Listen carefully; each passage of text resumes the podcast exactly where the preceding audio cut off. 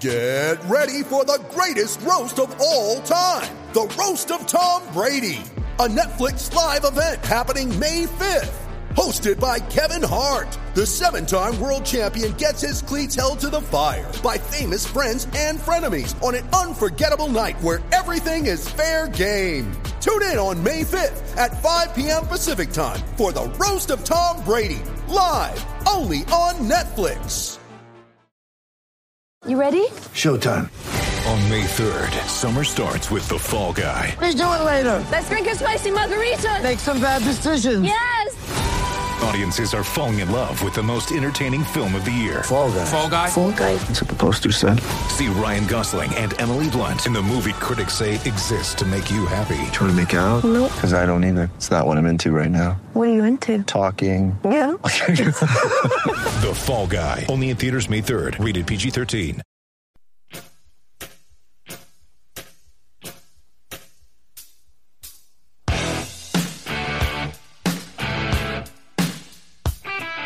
Welcome in episode 56 of the Rihanna Sports Podcast. My name is Dan Kurtz, and I am joined, as always, by my co-host Amanda Ness, and always a legend, Aaron Riley. Aaron, Merry Christmas to you, your family. Uh, we are recording this in between Christmas and New Year, so uh, I hope our listeners have had a great holiday so far, and continue to get some some much needed downtime in the heat of the holiday season. And, and football, obviously, is hot and heavy, and I know it's a busy time of the year for everyone. So hopefully everyone's is safe and healthy and can enjoy some downtime. Uh, also, victory week for Aaron and I. Um, Eagles are cranking along at eight and seven. The Jets uh, got what feels like their first win in forever. So obviously, a great week for the pod.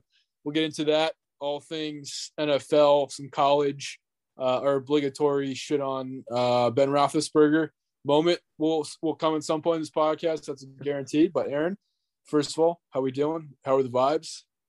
Oh, dude, vibes are vibes are high. I think. Hey, and I don't I don't mean to critique you right off the bat. I think this is 57, man. I think uh, I just threw a little one up for 57.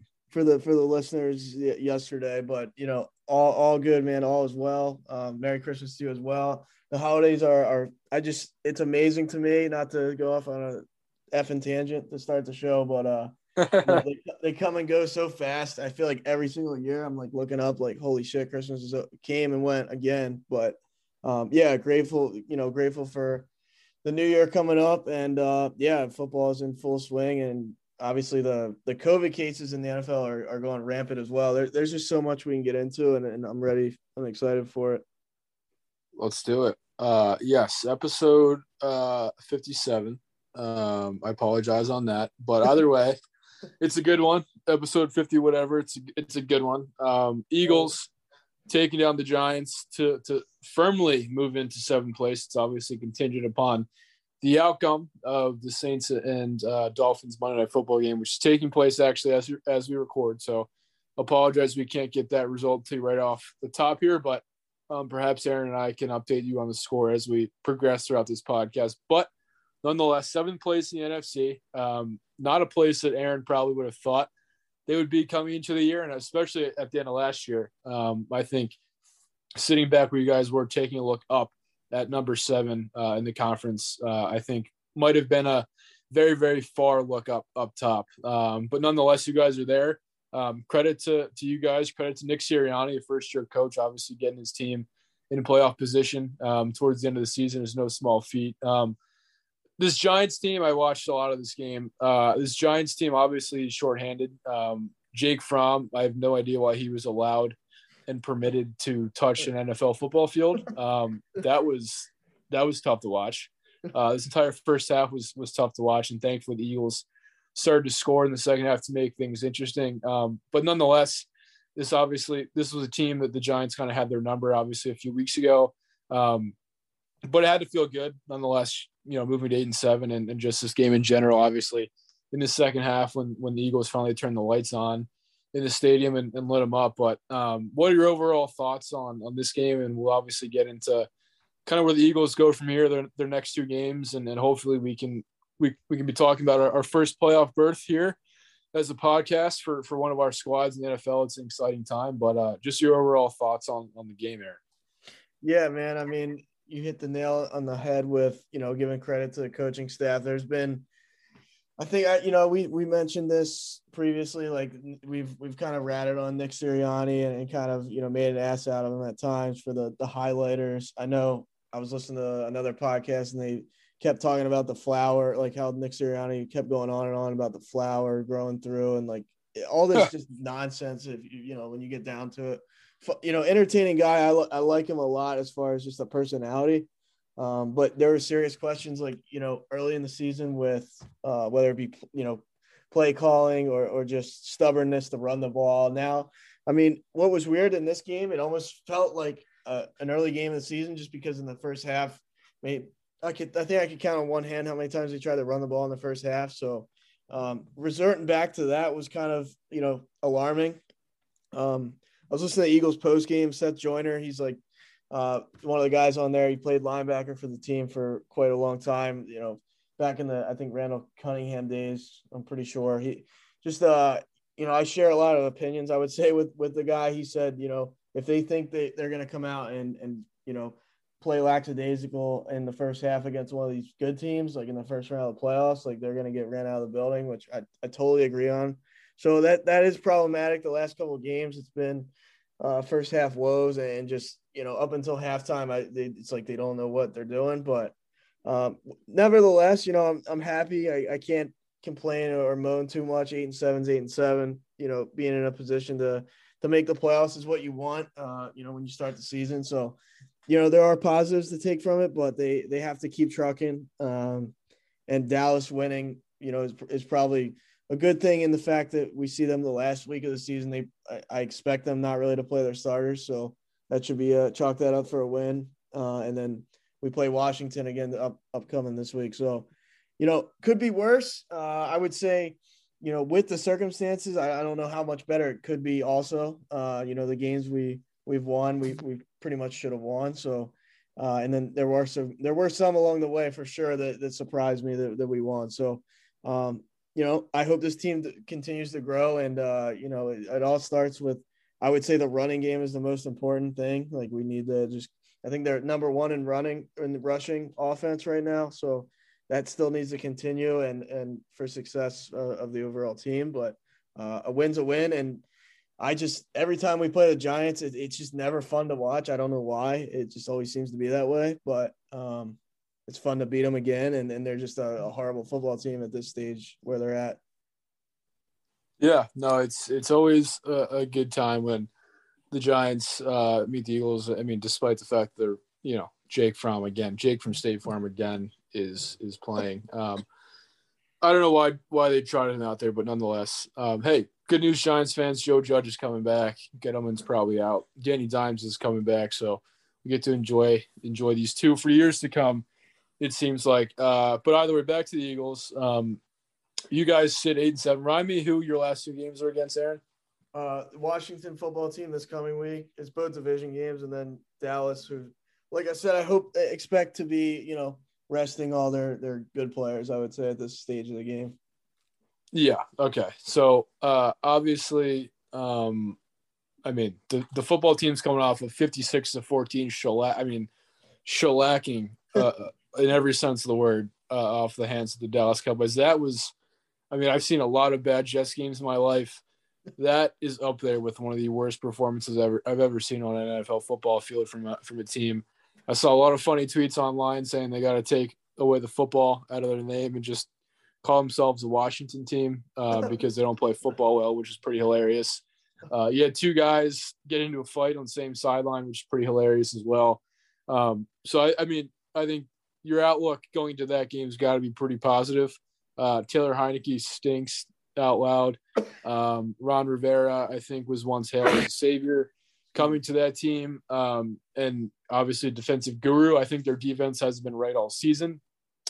Um, so for you guys, I think an opportunity obviously this week to, to do some damage and hopefully improve your playoff uh, implications. I mean, the game against the Cowboys is obviously tough. Uh, maybe you catch them on an off week, obviously being the last week of the season. If they're not looking to or not able to improve their seating by any stretch, then maybe you know you get a you get a half-assed Dallas Cowboys team. Maybe they don't even play Dak for most of the game. So um, I think you're looking at definitely one win um, and potentially two, obviously, depending on how you know Dallas's team and their outlook shakes out the last last week of the season. But um, I don't. I know you're you're somewhat of a pessimist when it comes to the Eagles, but I just want to let you know that the outlook is is pretty fortunate. Uh, you know, for you guys going into the last couple weeks of the season.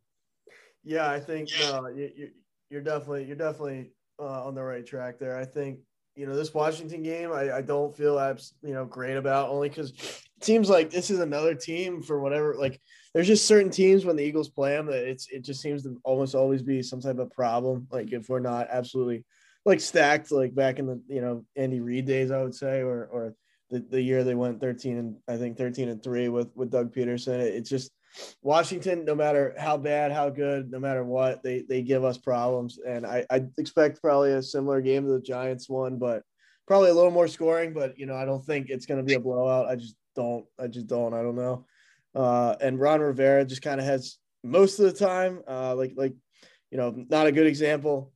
This past week, absolutely getting their asses just waxed, all, you know, in every phase of the game. But usually has has them ready to play, just no matter where he's at. So um, you know, I expect a hard fought game, and and like you said, I hope I hope Dallas is is just you know on cruise control for that last game, and and you know we can just play our starters, get get you know move the ball, play good defense, just get fundamentally sound, and and just find a way into the playoffs. But it is funny you bring up Jake Fromm. Like I remember just real quick when he was at Georgia, like he wasn't he wasn't a bad quarterback. I mean, the NFL and, and college are two different things. We know that, but you know what a what a fall from like I, I, thought the guy could, you know, have something in him, but like he is. I mean, once again though, it's the I, I swear to God, the Giants are just they're broken. They're just the team is they don't know their left and their right anymore. I just I don't know. It's it's it's almost like painful to watch. Like I can't imagine. Like I'd rather, and no offense to you, I, I'd rather pull for the Jets with Zach Wilson any day of the week than than that Giants team is just it's like it's like sometimes I forget they exist. They're that bad. Like they're just. Yeah, they're they're a tough spot. Uh, so that's I mean, there's no ifs ands or buts about that. I mean, they got a ton of players locked up in cap space. Uh, they don't have an offensive line. They got to figure out what they're doing with Danny Dimes and Saquon and, and some other guys like that. But um, yeah, I mean, the, the Eagles. Back to you guys, quick. I mean, I've been watching Jalen Hurts a little bit this year. Obviously, saw him play against the Jets. I've seen both their games against the Giants. So, um, and then a couple of other games, obviously outside, you know, here and there. Just with you being on the on the pod, like obviously been watching closer than some other teams I, I would be following. So, um, I, I, think he, you know, speaking of Jalen Hurts specifically, I think he um, has definitely progressed this year uh, and, and definitely shown some more stuff when you compare him to last year, which is obviously understandable. It's not even a a first round. He's a second round guy coming in and had, had to navigate a difficult situation with with Dougie P and and you know obviously the the elf in the room Carson Wentz there last season. Um, but I mean, he looks pretty good to me. Obviously, the first half left a lot to be desired there, but the second half obviously turned on on the Jets. Uh, no, no pun intended. The entire offense did, and, and definitely showed some stuff. And um, you know, had to had to throw the ball a lot yesterday, which I think has been uncharacteristic. And I know they've been pretty good running the ball, like you mentioned. They're they're uh, pretty premier rushing rushing attack, but he just looks like a guy to me that can command the offense. Looks more comfortable back there. Um, I think Sirianni's done a good job of putting in, him in positions to win uh, the game, um, whereas Dougie P I don't think really did that as, as much last year. And uh, I think they're clicking right now. Um, obviously, this, this is the time when you want to get hot as an offense, when you get, want to get hot as an entire team and an organization, and um, the Eagles are certainly doing that. So um, you mentioned last two games on the schedule. If they can take it to the football team this week and, and ride high and, and, head to Dallas and, and take care of business there as well, I, I think that um, you know maybe they can squeak one out in the playoffs. Who knows? I just feel like this team, you know, more than anything else. I mean, look at teams that were hot in the beginning of the season, like the Cardinals, and, and they've really been able to do much these last few weeks. I just think that teams who are getting hot towards like the latter part of the season, uh, to me, definitely have the best chance to to take down a couple of teams and do some damage in the playoffs. But uh, would love to kind of hear your thoughts on like how you think Hurts has been doing and, and kind of like where you think this team stands moving into the last couple couple weeks in the season. Yeah, no, I, I, I love I love all those points you made because it's what what's weird for me and and you know not to get too technical or anything like he he's just like one of the hardest guys to like for me to like evaluate week like I never think he's like I'll never say he's like shitty. I'll never I'll never say like this guy sucks. Like I, I just he doesn't, but he's so hard for me to be like I'm fully behind this guy. Like he it's just I don't know if it's it's like he, he's maybe it's because our offense like features the run so so much that it's like you know yeah he should be able to complete passes when they run a play action off of you know they just ran the ball four times in a row. And like they turned to him in this first half where it was like pass pass pass whether they which didn't make any sense. Like then you resort back to the coaching staff like what are you doing? Because i think the giants have like the 24th or the 28th worst rush defense well in that ballpark. So you know we could have probably ran the ball right down their throat and dominated you know from start to finish. Uh, but then they they resorted to Jalen Hurts, and he finished the day with like a 58 percent completion percentage, which isn't like you know lighting the world on fire by any means. Um, I I I like the kid. Like he he he definitely like the one thing I'll say about him is like he does not seem like he's 20 like he's younger than both Daniel and I and by a couple years and it just doesn't seem yeah. like it like the kid the guy seems like he just he has like just great manner mannerisms. Like he never looks like like a Carson Wentz would look like a deer in the headlights, even at you know five, six, seven years in the league. Like there's moments where you're like, what is this guy even thinking? Um, but Jalen Hurts, you know, he has those moments, but I think he just his composure is so much better than a lot of these these other guys where that's that's hard to find. I just I it's like I, I don't know if I'm betting on the guy. Like, to is he the guy? I, I have to probably flip a coin like ten times. You know, take the best out of out of five or whatever you whatever you might say. Like, it, it's just I don't know if I'm fully like ready to give him the franchise, but I'm at the same time I, I'm like so curious as what what he might be. So it's he's got upside. It's just he's not. I don't. It, it's it's hard to explain, but he's not there yet for me. But I I want him to be, but I, I don't like when he played the Giants a couple of weeks ago. He had a 17.5 quarterback rate rank or excuse me rating, 17.5 quarterback rating against that defense. So I I don't know what to think, man. I, I don't I don't know. Yeah, no, I mean it's. I think you guys obviously have an interesting um, decision to make with with Hurts in, in the offseason. and not to say that he's he's going anywhere, but um, you know, two seasons under under the belt now versus one. Um, the three, you know, first round picks. Obviously, there aren't. Last year's draft, there were five guys. I think everyone would have been comfortable drafting in the first round. I think there, you know, maybe one and two you'd probably take in the latter 15 picks of the draft in the first round. Not even talking about a top 10, top 15 guy. Um, but I think I think it, this gives the Eagles a chance and Howie a chance to to convert on those picks. And Aaron and I were talking off air, and um, you know, they got their pick, the, the Dolphins pick, and the Colts pick, which you've mentioned a million times in this podcast. But if Howie can just hit on two out of three of those guys, maybe get an impact offensive player, impact defensive player, I mean, to, to add on to what they already have and skill guys like DeVonta Smith, they have Reagor, who, who, I mean, obviously has had his moments this season, but I think he has a lot of natural talent. Goedert's obviously phenomenal. I love Sanders.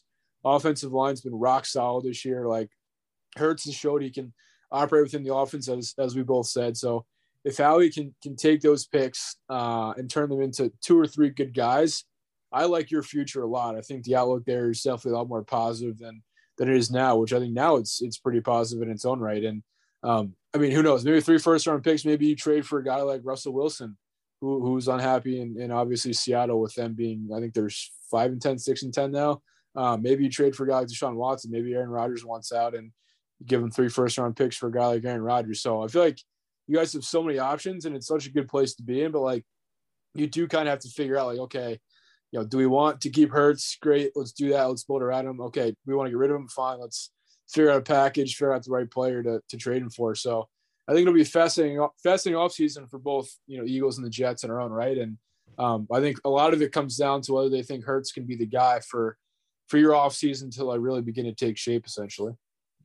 No, exa- exactly that, man. It, it's I've never been more like not on edge, but more like I, I'm not the slightest clue what's gonna happen. So um, yeah, it's just gotta take it uh, week by week, and, and that's what the NFL is all about. Just like uh, I mean, I don't know if Trevor Lawrence is even taking it week by week anymore. The guy needs to. I don't know, man. He's probably in a deep depression right now. I mean, I, that's just my guess, but I could be, I could be off. Yeah, no, I, I feel you. Um, well, obviously a great win for you guys. Uh, I'm happy for you. Obviously, you know, I'll be rooting for for your success and your team's success, and I hope that you guys can take out WFT in Dallas because right now you control your own destiny. Um, as we are recording, Ian Book, if you didn't know who that was, he was a quarterback for Notre Dame last year. They, for some reason, started him t- tonight on Monday Night Football. Uh, he threw a pick six on his second career pass. So uh, it seems like the Dolphins might have this one in hand, uh, which would bump them to seven and seven, seven and eight, seven and eight. Right now they're seven and seven. So that would give you guys sole possession of seventh place uh, in the in the playoff picture if this if this uh, you know score holds out. So it's it's good stuff there, but uh, we'll continue to monitor it. And and I'm I'm rooting for the Eagles, man. I, I think this podcast finally needs a team for the first time in our two year history in the playoffs. So hopefully we can get there with the Eagles. Appreciate it. I do appreciate it. Um, love it. So no, one one victory week to the next. Um, the Jets beat the Jaguars to go four and eleven on the season. Uh, I mean, not not a win to write home about by any stretch of the imagination. Obviously, a, a, a toilet bowl, if you will, of two of the worst teams in the NFL facing up. But um, not often you get a number one overall pick playing a number two uh, overall pick from the same draft in the same regular season. So um, I think for that reason alone, it was pretty fascinating. The Jets and, Jaguars both were hit by COVID uh, in pretty drastic accounts. Um, the Jets are missing their three top offensive linemen. Uh, they were missing their three top wide receivers, and they're missing their three top defensive linemen and some other guys on the defensive side of the ball as well, um, due to a mixture of COVID and injuries. So this game, I went into it no matter thinking, you know, thinking that no matter what happened, uh, I'd be happy with the result as long as the Jets didn't get the absolute doors blown off them. Um, but I, I think I came out of it. I was very, happy about Zach Wilson's performance. Um, if you're a box score warrior and just you know taking a look at the stats and things like that, they're not going to paint the entire picture by any stretch of the imagination. He had 91 rushing yards, which were phenomenal. One 52 yard rush that was absolutely incredible on third and five, broke out of the pocket.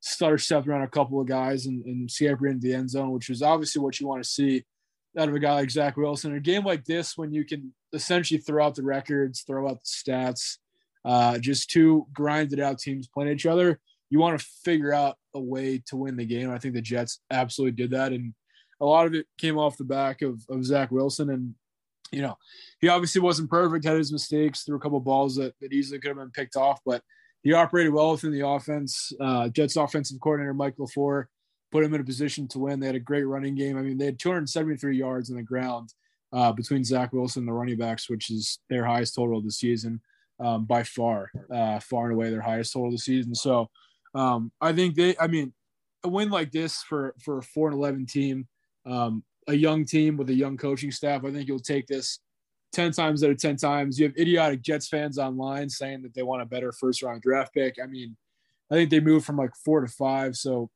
in the grand scheme of things, it's really not that big of a deal. Seattle, who lost as well yesterday, their draft pick went from number eight to number six. So if you lost a draft pick here and there in the win, you also gained some with Seattle losing to the Bears, which is obviously phenomenal. So either way, you're getting two top 10 picks. I hope, I mean, I could throw a dart at the top 15 players on a dartboard and, and pick out two guys who are going to be impact players for the Jets because we have so many goddamn needs uh, going into next season. But um, I'd rather take this win, like I said, 10 times out of 10 times for Zach Wilson's confidence, uh, for the sake of the culture of the organization. Robert Saleh had to watch this game from a hotel room because he had COVID. Um, just a lot of crazy stuff going on with, with this game in general. It was obviously great to see uh, the Jets come out with the win because it hasn't happened much in the past, you know, two or three years. And um, I think when you have a perennial losing organization, anytime you can secure a W and get under the belt, uh, it's always better than not, despite the dumb fans clamoring online for, you know, a better draft pick. But good, good stuff all around, I'd say. 100%, man. I mean, I think uh, Zach Wilson, like, I, have been on the, I don't know, say bandwagon. That's, that's, me be a little bit too, like, crazy for me to say that, but I like the kid a lot. Um, I'm a supporter. I'm, uh, I believe in him. So yeah, if you want to say I'm on the bandwagon, the premature bandwagon, that's fine. Um, I just think the, the kid has so much upside. He plays with so much energy. Um, I did see, you know, not to not to go off topic, but I saw there was a video of Joe Burrow talking to Trevor Lawrence saying like, "Hey man, it gets better. Don't don't don't worry, it gets better." I'm, I'm starting to think like, not this season, bud. Like you're you're you're sitting there two and thirteen, man. Like you, don't it don't get much worse uh, if you're a Jaguars fan or or a Trevor Lawrence himself. But uh, yeah, I that what it was like a 52 yard scamper for Zach Wilson. The kid just the kid has wheels. He can get the get out of the pocket without hesitation.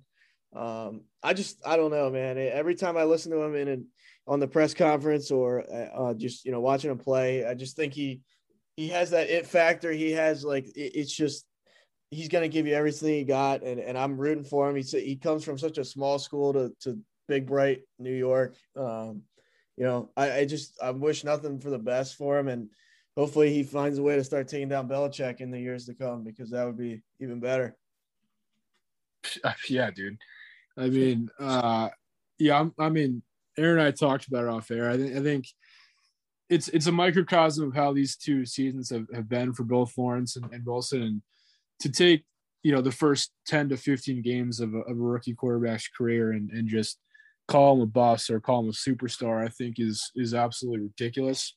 Um, they were the number one, the number of overall picks, respectively, for a reason. These teams were picking number one number two overall last year for a reason because their rosters obviously weren't great. I mean, you could argue Lawrence has dealt with more, obviously having Urban Meyers, dumbass as his coach, and deal with that clown show and, and fiasco. Um, but their rosters just aren't what they, you know, should be for for supporting rookies and, and allowing them to be put in positions to be successful. And look at guys like you know Mac Jones, Justin Fields, even Trey Lance. I mean, he hasn't played much, but those three guys are in much better situations, and, and you have guys telling, you know, oh, Mac Jones is is so much better than than Lawrence and Zach Wilson. He may be having a better season. I mean, absolutely, but um, it's got through three passes against Buffalo because he couldn't throw in the wind and threw two picks yesterday and had to ride the coattails of a running game who put up all the points for him. So um, every guy's going to struggle. Every guy's going to have their moments of, of flashes, and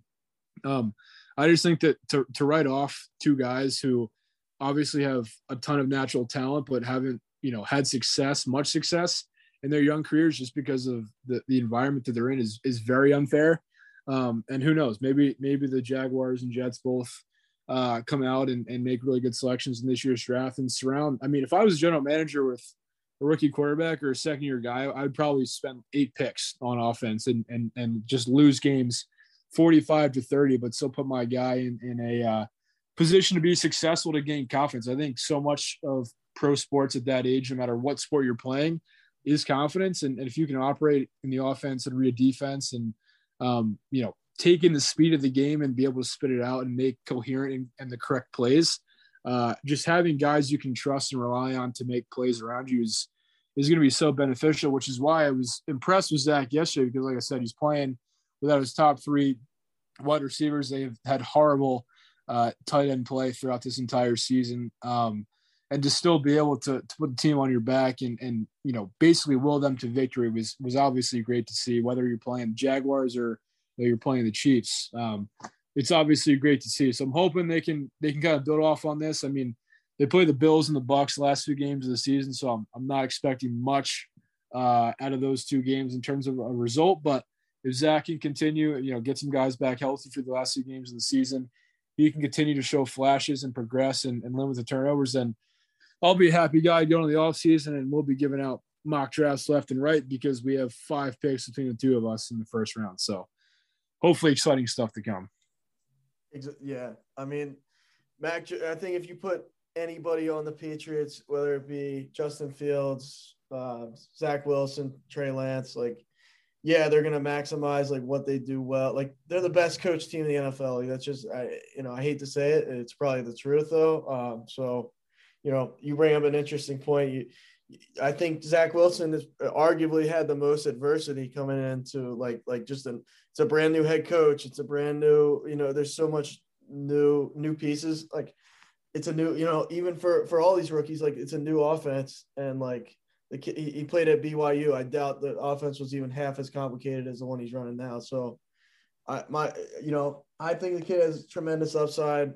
Uh, I like him a lot. I just I, I root for him, and and I think the sky's the limit, given the right pieces and, and the right, you know, system and, and coaching and, and, you know, X, Y, and Z. But I think the kid can definitely succeed. And like you said, he willed this team to victory, you know, with, with, you know, people you probably never even heard of if, if you don't follow the Jets closely. So good for him. Yeah. I mean, I, I mean, they had to, to underscore how bad the injury and COVID situation has been. They had their eighth and ninth safety starting for them yesterday. eighth and ninth safety combination starting for them yesterday, which is criminal. I mean, to say the least, for for an NFL team. So I know everyone's going through it. Obviously, a lot of COVID ridden teams too, but uh, it is what it is. We got through. We got the dub. Uh, and I mean, if you asked me at the beginning of the season, I think I probably predicted it on this podcast how many wins we would get. I probably would have said four and five. So uh, four or five. Um, so I mean, it, it, it obviously sucks to get blown out in some of the games we did earlier in the season, but you know we're we're at four wins. Um, will we get another one? Probably not. We're gonna go in the off season. Hopefully, we have a shit ton of cap space. I know that we'll, we'll spend some more money there. Obviously, get uh, hopefully some pretty good draft picks, and uh, you know we'll, we'll win the Super Bowl next year. So all's gonna work out. Oh, talk about talk about brutally honest take. Brutally, brutally, brutally honest, right there. Super Bowl or bust for for the Eagles. No, I'm just kidding. um, all right, Aaron. A lot of good Jet stuff, a lot of good Eagles stuff as always. Bringing the heat as per usual. Uh, where do you want to take us next? Hey man, uh, I kind of hate to do this again because I feel like we talked. It's like almost too repetitive, maybe. But I feel like the, the the Ravens, like just because real quick, just because of how injuries have have like totally turned that team upside down to the point where like they're in a position now that yeah they're they're almost identical to the Eagles. They have same record and I think they're in seventh place as well. But um, yeah, I mean they get absolutely shellacked by the Bengals. I kind of saw this coming. I actually put money on the on the spread for the Bengals. That was like an easy, easy, easy dub for that. So um, yeah, Burrow 525 yards, like just a monster, monster game. And uh, Cincinnati slides into the first spot uh, in the AFC North. Yeah, that was an absolute clown show. I mean, I think it's worth mentioning. Uh, Joe Burrow played phenomenally. Um, you mentioned that his anecdote to Trevor Lawrence about telling him it gets better. Well, it got better for Joe Burrow. I mean, putting up 525 yards. I believe that's the fourth most yards in a game in NFL history, which is absurd. Um, a lot of people were getting on him for running up the score, but he was like, "Bro, it's the NFL. This is in high school. This is in Pop Warner." Uh, first of all, the, he said the Ravens beat up on them last year and ran up the score, so he was very happy to return the favor. Um, side note, I mean, if this isn't you know a reason to build around or a prime example to, to build around your franchise quarterback, obviously taking Tee Higgins in the draft last year and then taking Ja'Marr Chase this year. I, the Jets watch what the Bengals are doing right now. I mean, I'm still not a big fan of Zac Taylor, but like I, I give that staff and, and Joe Burrow all the credit in the world for basically turning around an organization. I mean, they were, you know, like 0 and 12 at one point, like two years ago. They're 9 and 6 in a playoff spot. Um, surround your rookie quarterbacks, guys. I know that I know the guy actually throwing the ball is important, but um, surrounding talent around those guys is, is very important as well. Hundred percent. I'm. I mean, I'm pretty much. I mean, you're taking the words out of my mouth. Uh, I agree with with pretty much everything you said there. I think you know, Zac Taylor is questionable. Uh, I mean, obviously he's winning, so you can't really, um, you know, hate on him too too bad. But at the same time, um, what I see is like Joe Burrow is just an absolute like you look up winner in the dictionary, the guy is just he's a winner. Like to say like to, to come into the season after a torn ACL in his first full season and to have the success that he's having, like he, he's just a stud, man. Like I, I honestly, I wish he was my quarterback a little bit, only because it's just like the, the kid is just a winner. Like he just exemplifies like what a winner is. So, yeah, I, I would love to to have him too. Um, I mean, he, he he was just the balls that were coming out of his hands yesterday. I mean, it's pause, but uh, I mean, absolutely insane. Um, Josh Johnson, who, who played for the Jets this year, is playing on his like 21st team or whatever. It feels like that. started the game for the Bengals, and and I think he put up, you know, three, I have the stats in front of me. Yeah, 304 yards.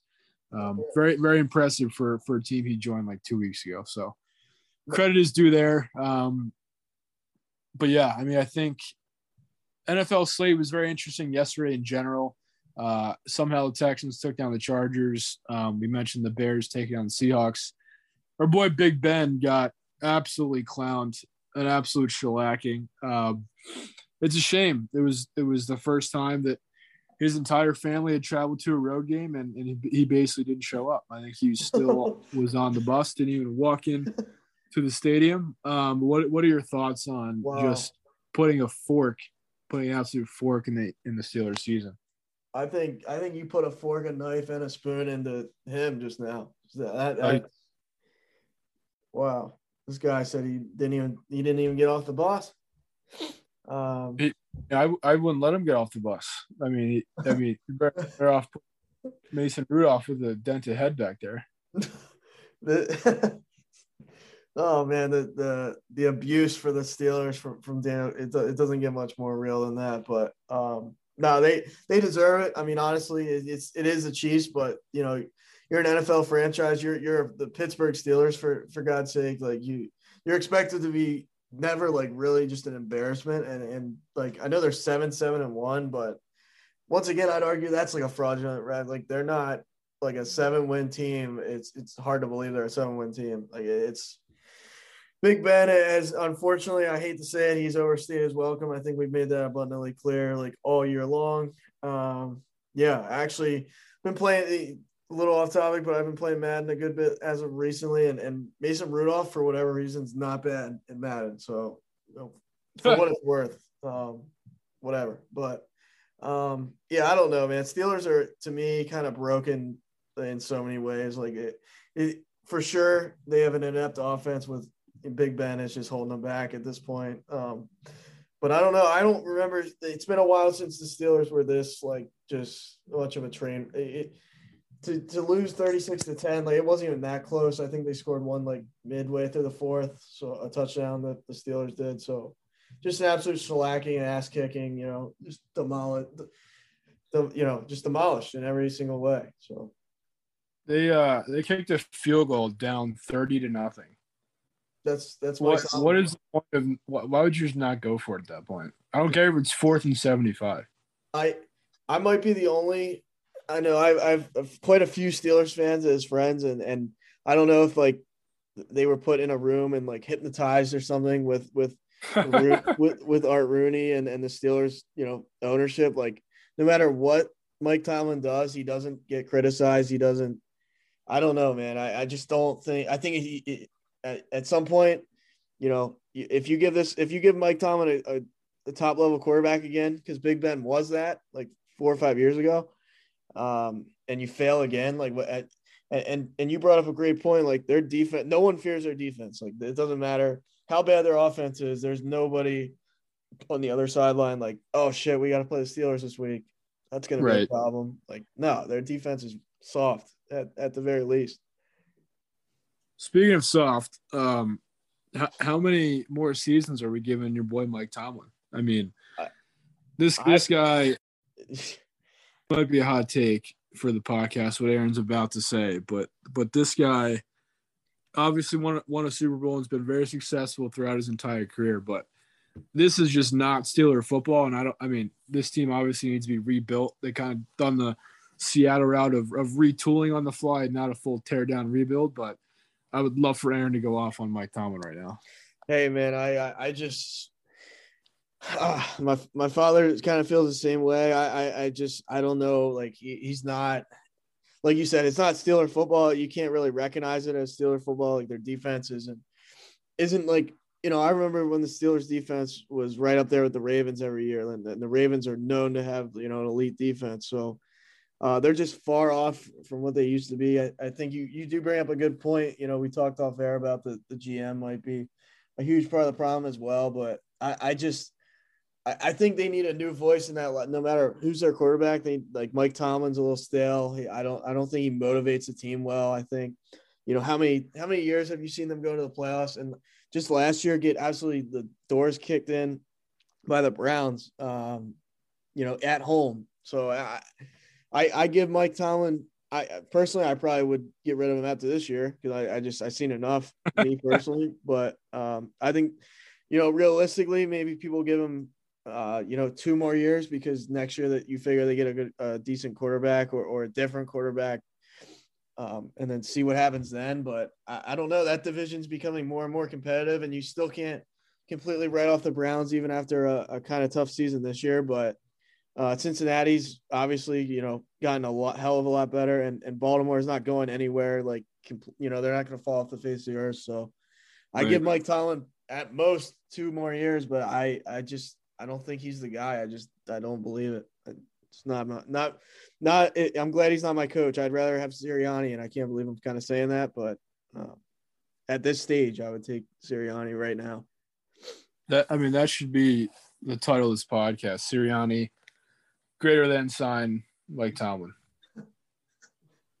Uh, gun gun to your head is is this is this will be the last Steelers talk. We'll move on. Obviously, gun, gun to your head is Big Ben a Hall of Famer? I do. I do. I mean, he's got two chips. I know he played kind of poorly in one of them, but you know, he was uh, one of the most consistent over, you know, probably six, seven, eight year span um, quarterback. So I, I think he is. I think you know, Steeler Nation loves him. I think so. Um, yeah, I do. I do think he's a Hall of Famer. I agree. I mean, if you're gonna put in a guy like Eli, not Yeah. to say that they will, but but if if he's in, I think Big Ben is is definitely in. I think I think Eli makes it on the on his name as well. Not to say he was, you know, he, he has rings for himself, but that having the Manning name definitely uh, helps. I'll say that helps. I think I think Eli good. I, he'll get into. I mean, those two people forget those two rings were massive.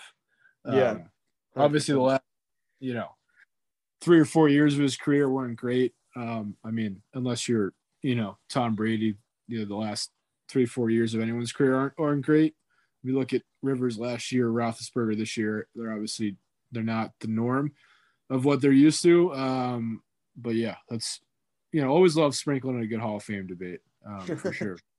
Um, all right. Uh, Bills Patriots. Um, Bills 33, Patriots 21. I think if you ask Patriots fans after week 13 when they beat the Bills in Orchard Park, uh, New York, Buffalo, um, you would have thought that they won the Super Bowl um, because they were riding high um, off the backs of, of that three throw uh, performance by Mac Jones. But this game um, obviously had a different tone to it. Josh Allen was incredible. Uh, 30 for 47, 314, three touchdowns playing without his top receivers. I mean, this guy Isaiah McKenzie, 11 catches, 125 yards, one touchdown. I think he's on a one-year deal, like three million or something like that. Um, absolutely going off. Mac Jones on the flip side, 14 for 32, 145, two picks. Not great. Um, basically rode the run game again with Damien Harris, which was obviously the game plan the first time around. I think the Bills offense just woke up um, and obviously played a much better game this week than they did a few weeks back uh, when they played the Patriots the first time. Um, this game had a lot of implications um, for the playoffs. If, if the Bills would have lost this game, they would have been um, unable to win the AFC East now. Um, both teams are tied at um, nine and six. Uh, the Bills are, I think they have the lead based off tiebreakers. So they're right now um, in the fourth seed in the AFC, and the Patriots are in the sixth seed. So um, right now they both control their own destiny um, to go to the playoffs. But um, I know either way that it'll probably be a close race coming down to it. The Patriots for the last couple weeks of the season have the Jaguars and Dolphins to finish, which you know you, you probably think that uh, they could probably win those two games handily. Um, and then the Bills have the Falcons next week, and then finish up with the Jets, as I mentioned before. Um, so I, I, I think that it wouldn't be out of the realm of possibility for both these teams to go 2 0 to finish up the year. And then obviously the Bills would have the tiebreaker there um, to win the division. So, um, your thoughts, Aaron, on, on just the Patriots? I think maybe a little too soon um, to kind of crown them as is probably uh, a team that could do some damage in the playoffs. I still think they go. Um, I mean, you're, you're probably facing a, a, Tennessee team or you're facing a Cincinnati team if they do end up making it in the first round. Um, I don't really like their chances against those two teams, but you know, it is the playoffs. It is Belichick. I just think that Mac Jones might be a little overwhelmed, which is I'm not faulting him. It's it's understandable. It's his first year. Um, it just might have been a little little too early to crown the Patriots uh, champions uh, in, in, my mind. Yeah, no, I think um, the Patriots have come back to reality, have come back to earth um, for sure. after the you know they were on a quite a roll there for a while. Um, now dropping ga- uh, games to the the red hot Colts, I would say, and uh, Buffalo. Um, you know this. I was kind of pleasant, pleasantly surprised. I was checking the score, you know, quite often in this game. Obviously, rooting for the Bills. Any, anybody but the Pats. Um, so, yeah, uh, Josh Allen balled out, thirty of forty-seven. The guy is just when he's on, he he's you know up there with the best. I would say in the league uh, Mac Jones, Mac Daddy, as, as you know, the Patriots. Uh, you know, it's hard for me not to say insults, but about the uh, for the Patriots fans. But 14 to 32, not not ideal, obviously. There, uh, two picks. So, uh, the guy is not Tom Brady yet. So let's all let's all relax, and uh, yeah, let let's you know, Bills Mafia. Let, let's let's let's get it going. Let's let's let's get the division. You know, I'm, I'm all for it. I mean, it's it's about time uh, somebody else. I mean, I know Bills won obviously last year, but uh, they had a tough like middle of the season. I think they had a really good start to the season, but but just tough middle of the season. And I think coming in, you probably thought that. I mean, everyone probably thought that the Bills were going to do a lot more damage than they have done, but it seems that they're peaking at the right time.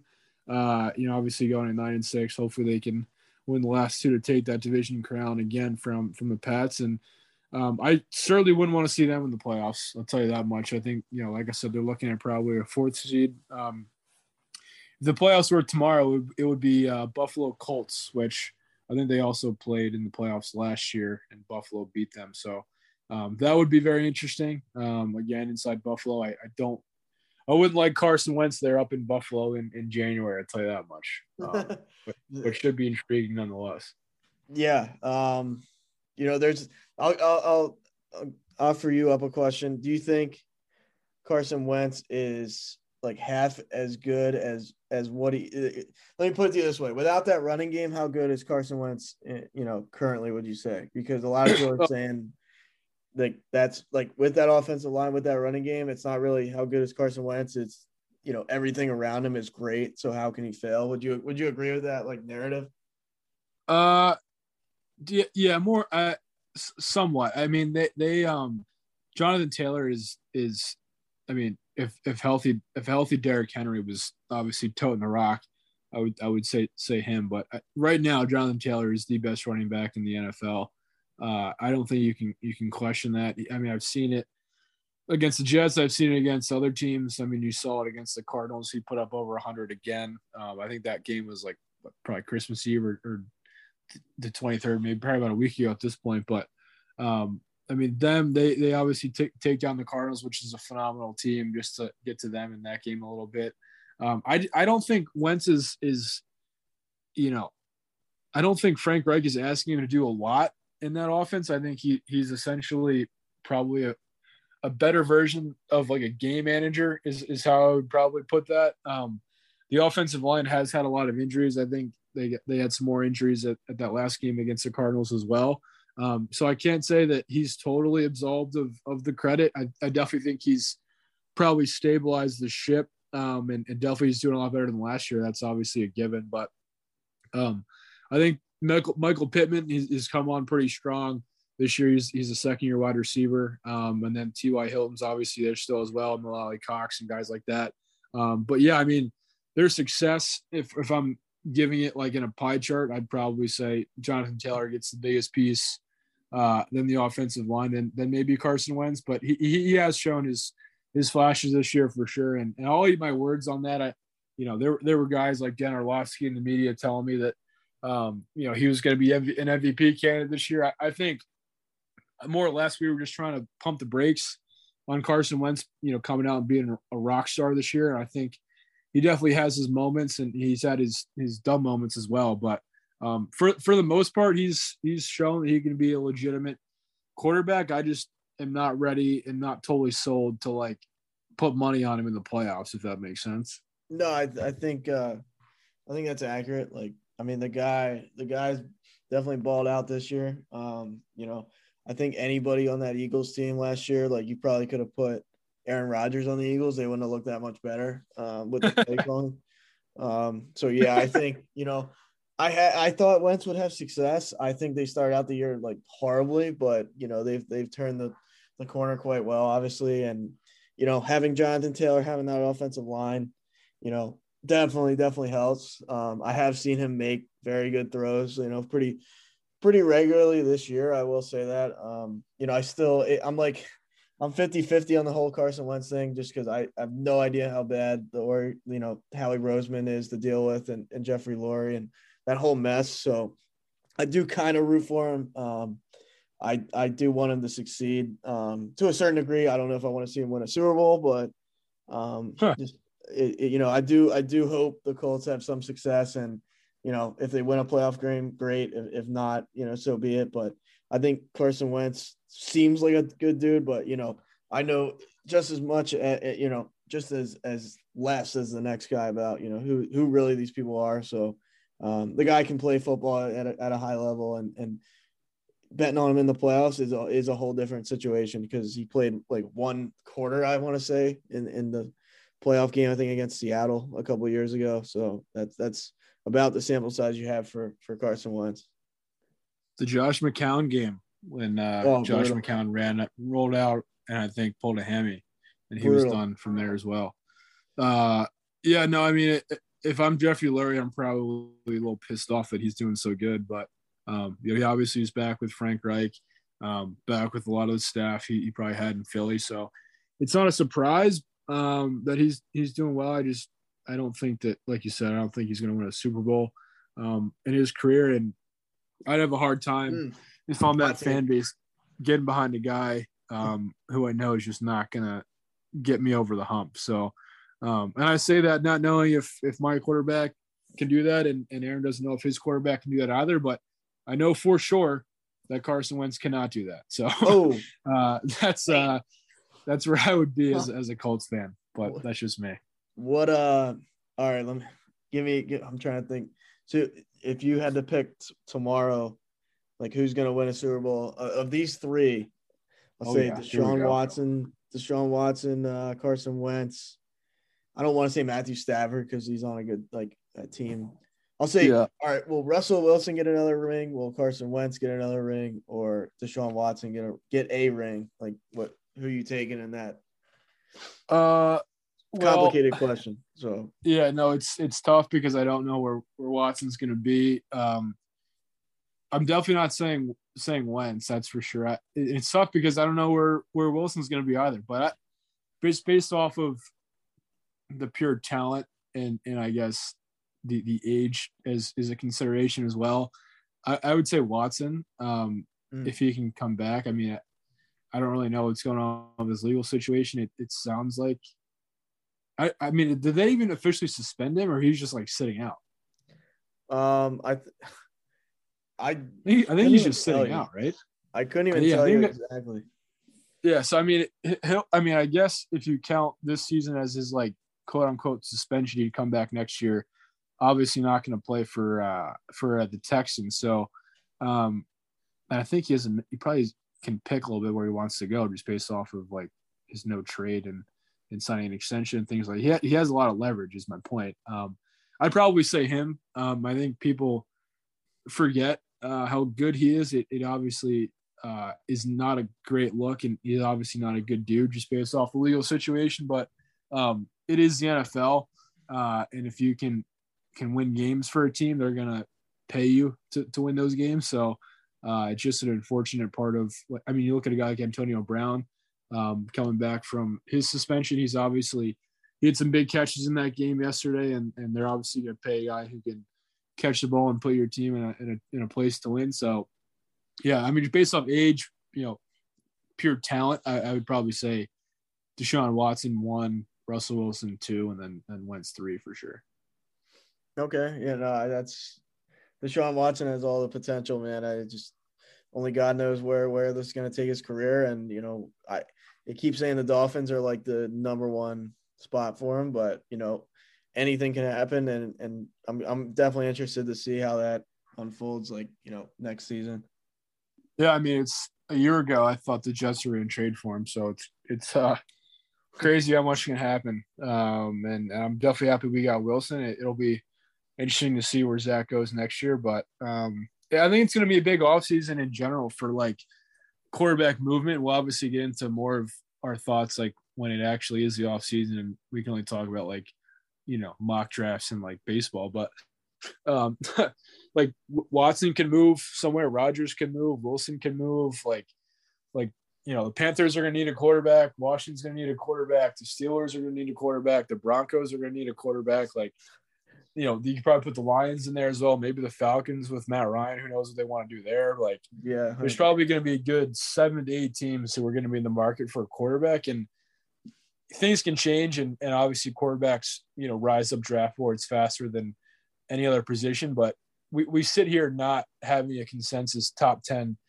you know, quarterback, um, you know, top 10 pick as a quarterback. So it'll be fascinating to see what, what happens with like veteran quarterbacks on the move and, and how trades and and things like that shake out because you know if I'm a team like Washington or like Denver, like you obviously have some pieces on the team around you. So am I am I gonna sit there and kick the can to my fan base and say, hey, we're actually gonna sit tight with Taylor Heinicke or we're, we're gonna sit tight with, you know, uh, fucking uh, Drew Lock or or we're gonna go out and get an Aaron Rodgers or get a Russell Wilson. I'd have a hard time kicking the can to next year. Uh, and I'm talking, you know, 23 versus 22. But um, it, it'll be interesting to see what happens with all this quarterback or like potential quarterback movement, I should say.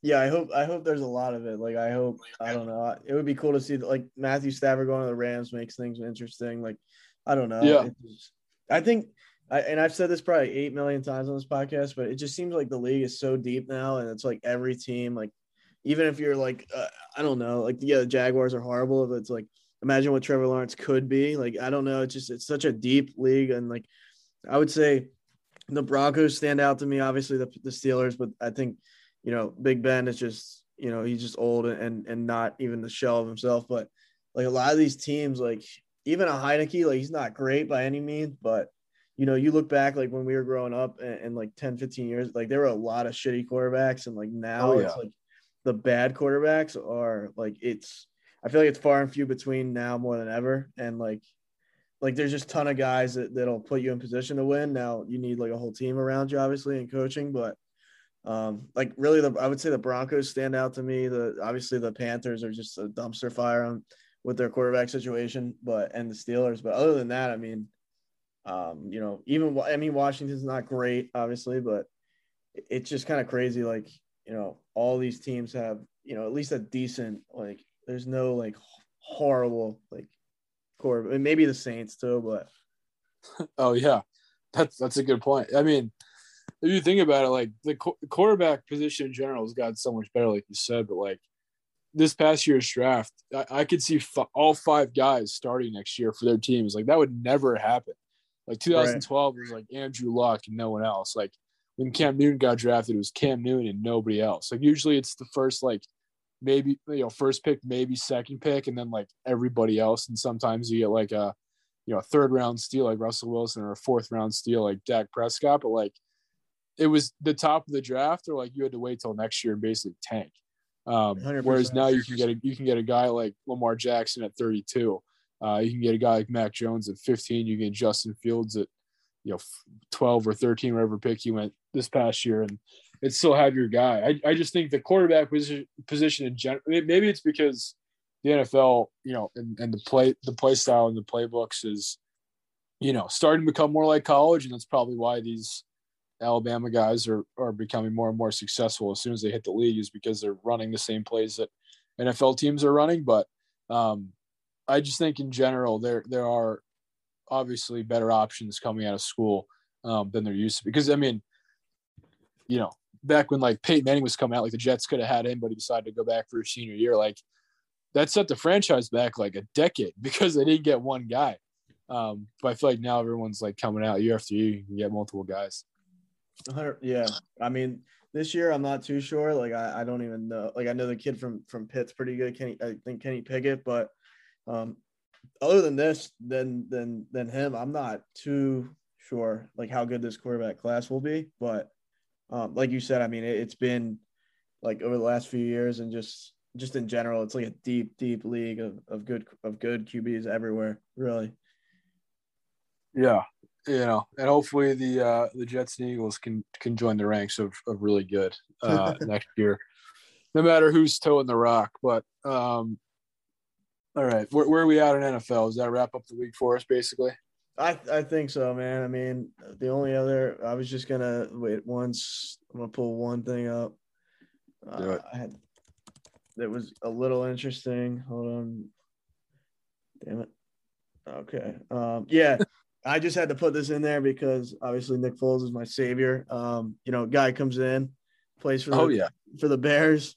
Maybe maybe they found their guy again, but uh, no, that's uh, regardless. No, he 24 35, 250 and a touchdown. Get the win over, you know, not a great Seahawks team, obviously. Five, they dropped to five and 10, but, you know, guy hasn't played in God knows when and, and, you know, picks up the rock and still knows how to sling it. So just kind of cool to see. Obviously, it's, it's just, it's kind of sad what's happened to his career since he left the Eagles, but, um, you know, guy got the win and regardless. So that's all. no, he's uh, he's your savior and he's my savior. Uh, beating the Seahawks and giving the Jets a better draft pick. Um, I I did not pay attention to this game at all. I just kind of wrote this off as a win for the Seahawks. Yeah. Um, and oh shit, I can't believe they came back. I think I, I got like, I saw that they scored like a minute left. Jimmy Graham revenge game, uh, like a minute left in the game. They scored to, to take the lead and then, um, or uh, to tie it. No, to go down one. Jesus Christ, go down one point, and then they got the two point conversion to go up by one. My God, spit it out. Um, but yeah, I mean that. I mean, hey, put Justin Fields on the bench. They got their guy. Hey, I mean, experience, experience matters no matter what you're talking about. So talk about a uh, a lame win for Matt Nagy, who's who's going to be fired. Uh, I think, for, but I mean, yeah, we'll have to get into to all the coaches maybe next week or the week after. All the coaches we think are going to get fired. I mean, obviously you have two vacancies, one in Jacksonville, one in uh, Las Vegas, there with Urban Meyer and Gruden out respectively. But um, I think the Bears are probably going to be a vacancy. Um, there's going to be some others as well. I feel like there's always like five or six jobs at least. Um, I feel like last year there was a lot too, but um, you know, who knows? I feel like maybe like the Texans and David Culley, you know, obviously they put up a pretty good effort yesterday, but he seems kind of like a puppet, kind of like a lame duck coach to me. Um, but maybe there's some other. I'll be Yeah, honest, man. I don't, e- confirmed. I don't even have the slightest clue on who that. Like, I've seen him on the sideline, no idea who that is. So, like, I couldn't- couldn't tell you where, like, any, not anything about that guy. To be honest, but yeah, I don't know how he got the job. To be honest, did, did he um, just walk in to the to the building and they just like I I, I don't know, but he, you he know- was the Ravens like receivers coach. Talk, I mean, good for him on getting the job. Like you said, I don't think he secured the job, but that's that's just that team is uh, talk about an absolute mess. I mean, but I think there's rumblings that uh Matt Rhule is probably gonna. They said they're gonna probably give him another chance. I don't. That team, Oh yeah, I forgot about him. Um, and You see and his quote? I did not go go ahead with that though. he was, he was talking about Jay Z. He was like, "Yeah, no, I know it's tough right now, but you know, Jay Z took seven years for Jay Z to be an overnight success." I was like, Whoa, Jay Z, like, he, he's he's he's wow. He's trying to be a billionaire, I guess, or something. You know, like I what, know. if you have any career close to even sniff what the success that Jay Z has had, uh, then I can see it. But like, what have, what have you done in the NFL that would position you to be on the same level as Jay Z? I uh I did not know he was. I guess he played linebacker at Penn State. I did not know that till recently. So, um, oh, did he? for for what he's for what it's worth, you know, I have. I guess I have to like somewhat, you know, root for him. But I did I.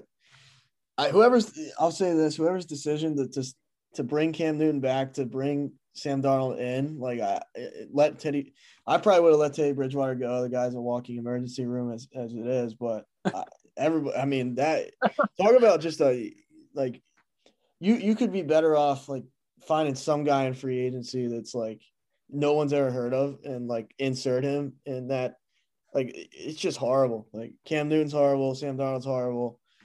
I don't even know who else they have but it's just god awful like I I'd, I'd be so frustrated to be a Panthers fan this year Yeah, I mean, it, especially the the bill of the bill of goods they were sold with Darnold coming in and you know Cam Newton who needs to retire. Like, I I mean, and they they're tied to. So I think he signed Matt Rhule signed a seven year deal.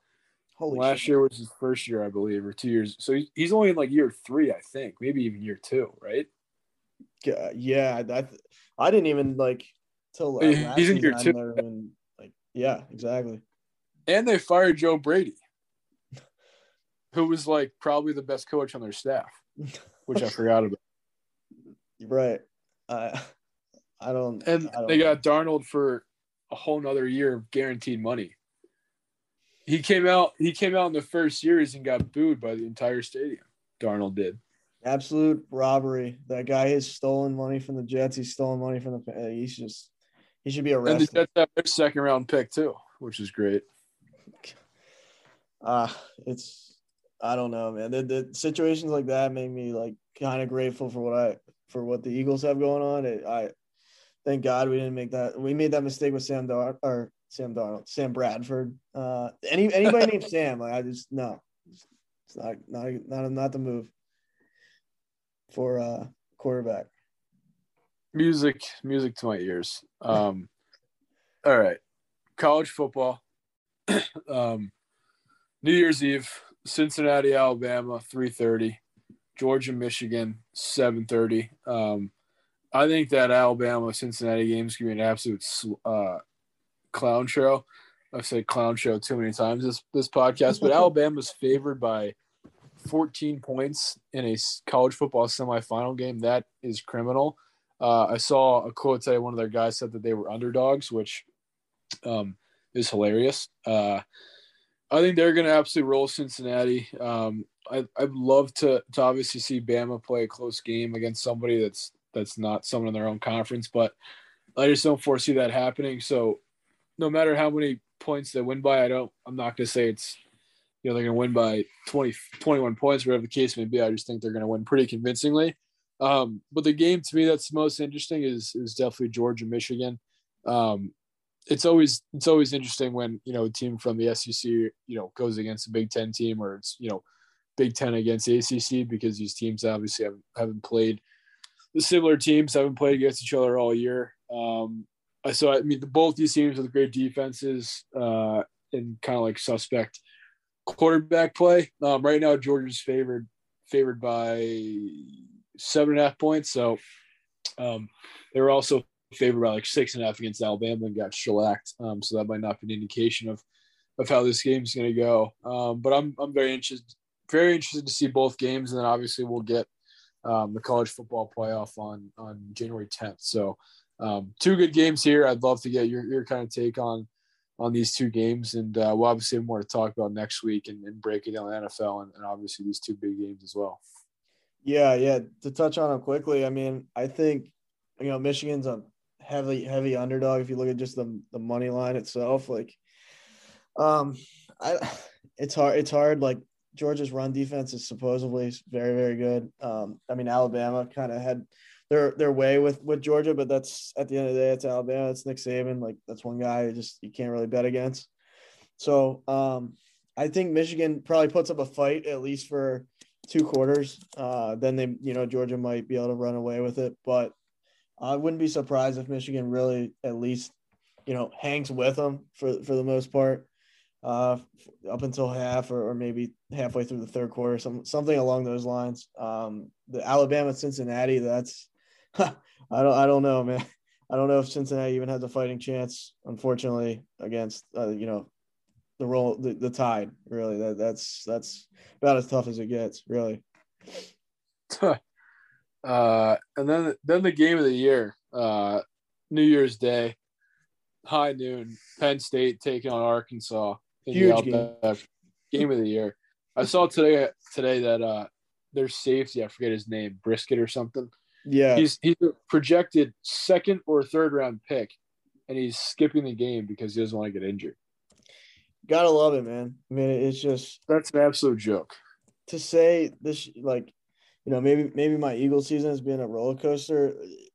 It the basically the, the way i'll describe this year as being a penn state fan it's like we were at the top of, of the highest mountain. Like if you're if you're going skiing you're, you're at the top. And then immediately as soon as you get the, the highest of the highs you immediately are on a downhill slope to to just absolute garbage just just absolute hell on earth.